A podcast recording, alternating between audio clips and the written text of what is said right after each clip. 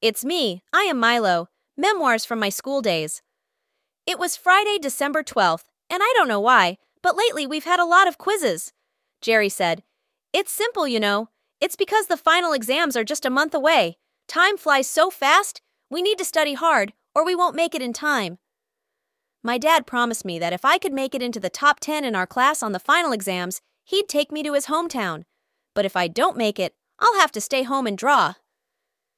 I was happy about it, but Ironhead was feeling sad. You see, he recently broke the world record for first grade students.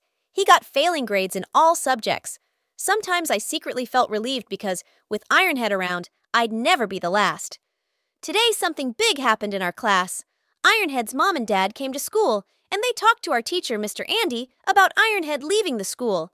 Ironhead was finding it hard to keep up with his studies, so they decided to let him take a year off from school. Mr. Andy actually agreed to it. During math class, Mr. Andy gave us this unfortunate news.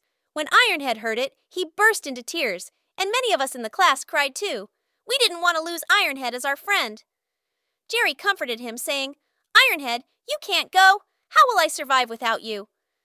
Jerry said, You've been watching too many TV dramas, Jerry. Ironhead isn't dying. We need to find a solution quickly. We can't let Ironhead leave. I suddenly had an idea.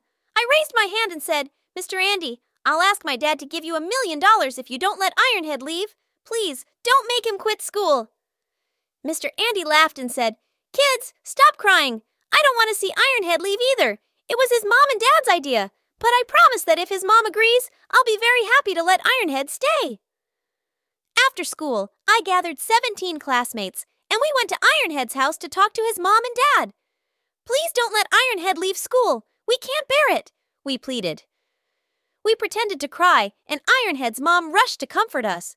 I wiped away a tear and said, Auntie, please tell us you agree. I still can't agree.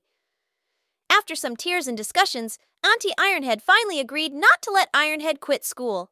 The condition was that Ironhead had to get failing grades in all subjects on his next exams. He thought it was okay, and we all left Ironhead's house happily.